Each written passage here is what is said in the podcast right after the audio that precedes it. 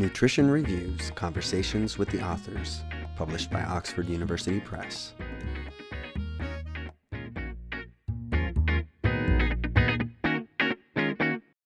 This month, I have the pleasure of speaking with Rachel Green from Monash University, who, with Heidi Bergmeier, uh, Alexandra Chung, and Helen Skouteris, conducted a review on how health, nutrition, and physical activity are presented in international guidelines and standards for children in care that encompasses foster care, kinship care, and residential care. This paper reviewed 52 documents from the United Kingdom, Australia, New Zealand, and the United States about the amount and type of nutrition and physical activity in these guidelines. A few aspects of this paper that I found very important were its focus on how important it is to consider adverse childhood experiences that occur before the care starts and how these experiences affect the dietary behaviors of children and the lack of specific guidance for these caregivers in terms of how to support healthy eating and the importance of being physically active.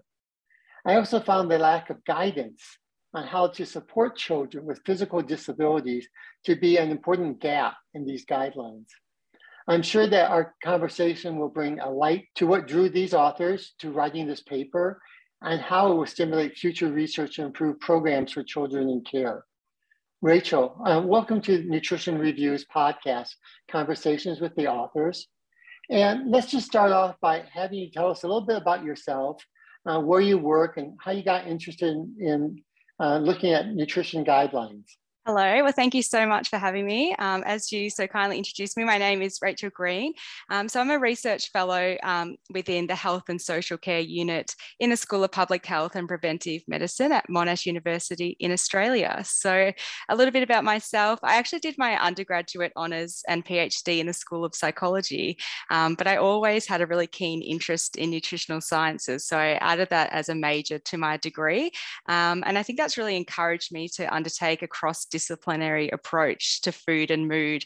Uh, and that's likely reflected in the work that we're doing now. So, um, a bit more about my background my PhD and current work is really focused on the health of young people um, who are living in out of home care.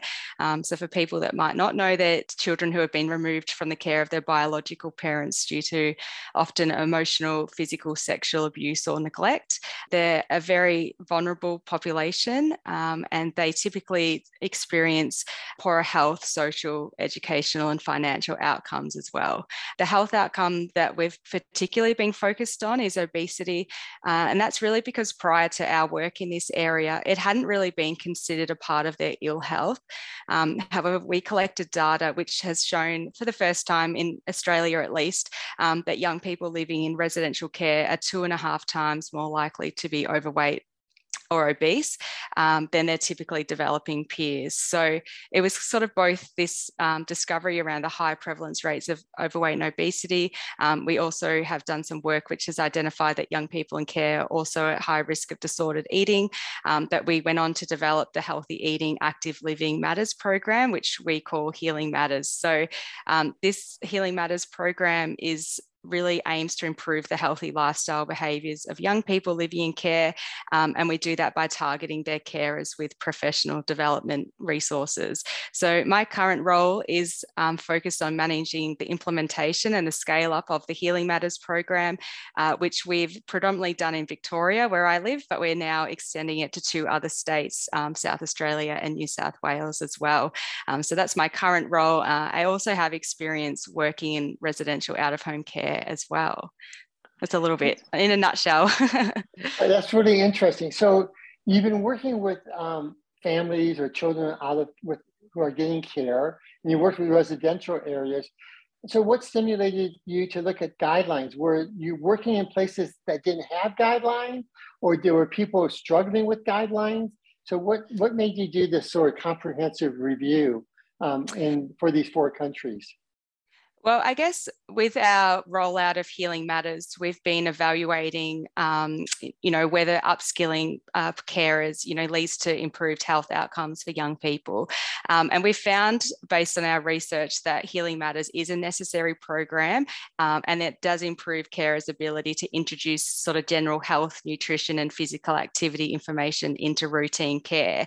Um, and we're at the point of our implementation where uh, now we're really wanting to understand and, and um, to focus on our understanding of unpacking what are the kind of levers that make healing matters effective in practice. Um, and we're not just looking at the ground level now, we want to look at the kind of systems level and see, um, you know, where we could identify, you know, additional, I guess, levers um, that we could tap into to further support the implementation of our program on the ground. So I guess our review, wanting to do this review, really stemmed from wanting to understand whether health promotion is embedded into current standards and guidelines that sort of guide practice with a view to um, potentially adapting those guidelines if it didn't exist to further support the implementation of interventions like our program on the ground. So it sounds to me like a lot of the interventions you're talking about are not necessarily about these are the foods you should eat or these are the foods you shouldn't eat but more about the um, mental health of children and how that, you know, how does that have to be approached by caregivers in order to improve what they eat? Is that sort of what your program's doing? Yeah, so our program on the ground, so Healing Matters is really helping carers understand, I guess, the link between healthy lifestyle behaviors and improved physical, cognitive, social, and emotional outcomes. Um, I guess we go beyond just the physical health benefits of food and really help carers understand how food can be used to communicate care, um, to create relationships, to instill a sense of belonging. Um, and we find that you know, based on the pilot that we did of our program, that when we just focused on purely the physical health of nutrition and, and eating for it just was it didn't get the same buy-in for carers because the out of home care space is a very complex environment. Um, and I guess initially we didn't really take into account, um, you know, the trauma that these young people have you know experienced um, how that impacts their relationship with food and how um, they you know food the role that food plays for young people. And so over our, our time, we've, we've really tried to um, embed this trauma informed sort of focus on food, which helps carers understand obviously the, the physical health benefits of food and and how we need the importance of nourishing our bodies but now we've taken it beyond that to help carers really understand that food can be used as a tool to help young people heal from past trauma um, to you know establish relationships, to instill a sense of belonging. Um, it's also a tool to help young people develop independent living skills for when they sort of move out of the care system. Um, and so I guess we've on this journey really changed our focus on how we just think about food as well um, and reflect that in the program that we've developed. I was going to ask you something similar to that about how this affects your personal diet. But I'm also now thinking that what you're doing doesn't have to be restricted just to children in care, but these are things that could happen in schools because children have experiences that are traumatic and they may still be with their families, right? And so I could see this approach linking out to lots of different types of children, um, just not in care. I just find that re- really exciting and uh, a new area that I don't, I'm not sure lots of people have looked at, uh, especially even with the psychologists that I work with. Um, they are looking at different issues around diet um, than what you are doing. Um, Definitely. Can, can, you tell me what you think um, your work will do as far as uh, changing future guidelines and you know, how they might get produced and maybe who has to be involved with writing these types of guidelines?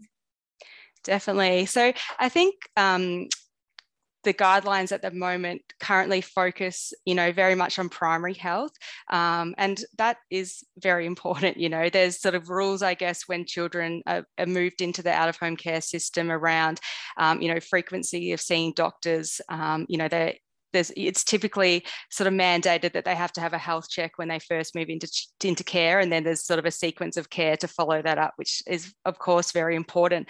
What our review found is that when we talk about healthy eating um, it's very broad and there's not very detailed guidance in terms of quantifying it or measuring it or even what that means. I guess what we found was that it was sort of general advice around provide a healthy diet. But we know from our experience that, you know, even what you consider healthy versus what I consider healthy can be, you know, very different. And so for us, although we we think it's important that you know that message is included into standards and guidelines. We just really feel that there's needs to be more tailored and specific advice. And we feel like the current advice you know that's generated for i guess the general population is too broad for young people in care who as we've you know discussed can have experienced trauma particularly you know food deprivation and neglect um, and things like that which can lead to a range of eating behaviors that they have now. So what we'd really like to see is the development of specific trauma informed health promotion guidance for this population but it could also i believe extend to other demographics as well or other settings it doesn't just have to be for out of home care but I think um, that developing that very specific guidance would really improve the kind of cohesiveness across the care system and provide more meaningful guidance and advice for carers who are on the ground sort of implementing um, this change. Can you give an example of what a trauma informed guideline might sound like or be like for a facility? I think it would be about nuancing food within this context of um, probably relationships or understanding and unpacking. I know from our research that young people in care often have um, what we term problematic eating behaviors. There's a lot of hoarding, binge eating, they hide food, steal food, contaminate food. And so I think for us, you know, simply having a general advice around provide healthy food, it doesn't take into account the complexity of that young person's relationship with food. Um, so I think a trauma informed guidance would need to really unpack, I guess, how young people's past histories can influence their current food behaviours um, and give some advice, um, not to diagnose those problematic behaviours, but how to manage them in that care setting. Um, you know, create feelings of safety for young people so that they don't no longer need, you know, feel they need to hoard food and how carers can kind of build that consistency so that young people, we can hopefully move them from those behaviours, which are very protective, you know, based on their previous experiences, um, but build that kind of trust and relationship that will then hopefully move them to a sort of healthier relationship with food. Uh, that, that, puts it into a much better perspective for, from what I was thinking before. Um, so can you tell us what you're planning to do next? Um, are you writing uh, more papers? Or you, what type of research are you doing um, beyond the, the interventions that you're doing, which seem very um, appropriate and applied? And so it seems like you do lots of applied research, but I'm just curious about, um, is this the area you're going to stay in over the next you know, several years? And um, maybe you're working on some other projects people would like to know about. Yeah, well, I, I probably will stay in this area for a while. I'm very passionate about improving health outcomes for this particular cohort. And I think a lot of that stems from my experience working in residential care. And I can picture, you know, real young people and, and what their experience was like, you know, from my perspective at least. And, um, you know, so I feel like I'm going to be in this for a while. Um, I don't know that I'd be ready to walk away until I really feel like our work has hopefully made a difference for young people in terms of improving their health outcomes. Um, so, our next phase of our research is really focused on embedding our training within the system. So, we're working with um, our local government, with um, the organisations that offer out of home care to really understand what it takes to implement a program for sustainability and longevity in this system. Um, and it's it's been a journey. It's been a long time in in developing you know going through a pilot um, and now developing our current existing training package and, and implementing that um, and we still have a, a way to go in terms of sustainability but i'm really passionate about doing that so our current work is, as I said, about embedding it for the long term sustainability. Um, and now that the program, the training itself is sort of being implemented. It's about looking at the system more broadly. Um, and we have fortunately been funded by the Victorian government here to actually develop health promotion guidelines um, for the out of home care sector, which is really exciting. So, and that really came from you know, writing this paper and identifying that gap, um, we sort of use that to, you know, open discussions um, with our local government about the possibility of us creating that um, and sort of meeting that gap. So um, it's really exciting. this is great news. I'm always pleased to hear how a publication from Nutrition Reviews actually gets implemented in decision making, no matter if it's uh, a new type of intervention, a new way to fortify food, or again, changing policies that you are doing. Rachel, thank you so much for spending this time with me. I, I really appreciate it. This is a great area of research because um, I know children who are out of uh, home care, there's many of them in the world. Uh, it's, it's not exclusive just to Australia. So I believe that the work you're doing is going to help lots of organizations around the world. So, so thank you again for, for being here with me today. Oh, thanks for having me. It was really lovely to chat with you.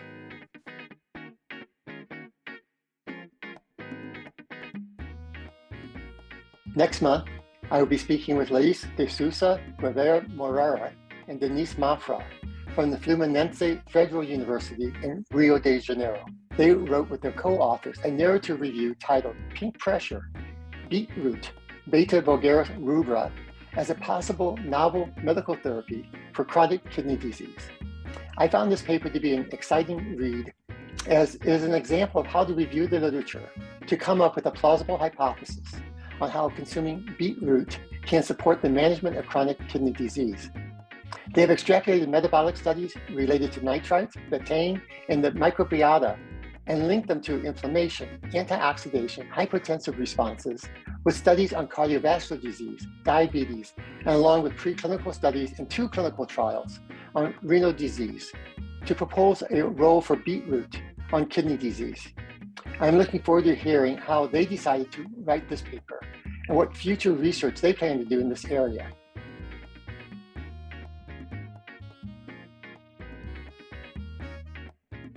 The Nutrition Reviews podcast was produced and edited by Eric Healy at the Western Region Public Health Training Center studio at the University of Arizona, Mel and Enid Zuckerman College of Public Health. Original music was created by Eli Ruiz. Funding for the podcast was provided by the International Life Sciences Institute. To get more updated information on nutrition, go to the journal's website at academic.oup.com slash nutrition reviews and subscribe to the podcast to be notified when the next episode is available. I'm Douglas Taren. Thank you for spending some time with us.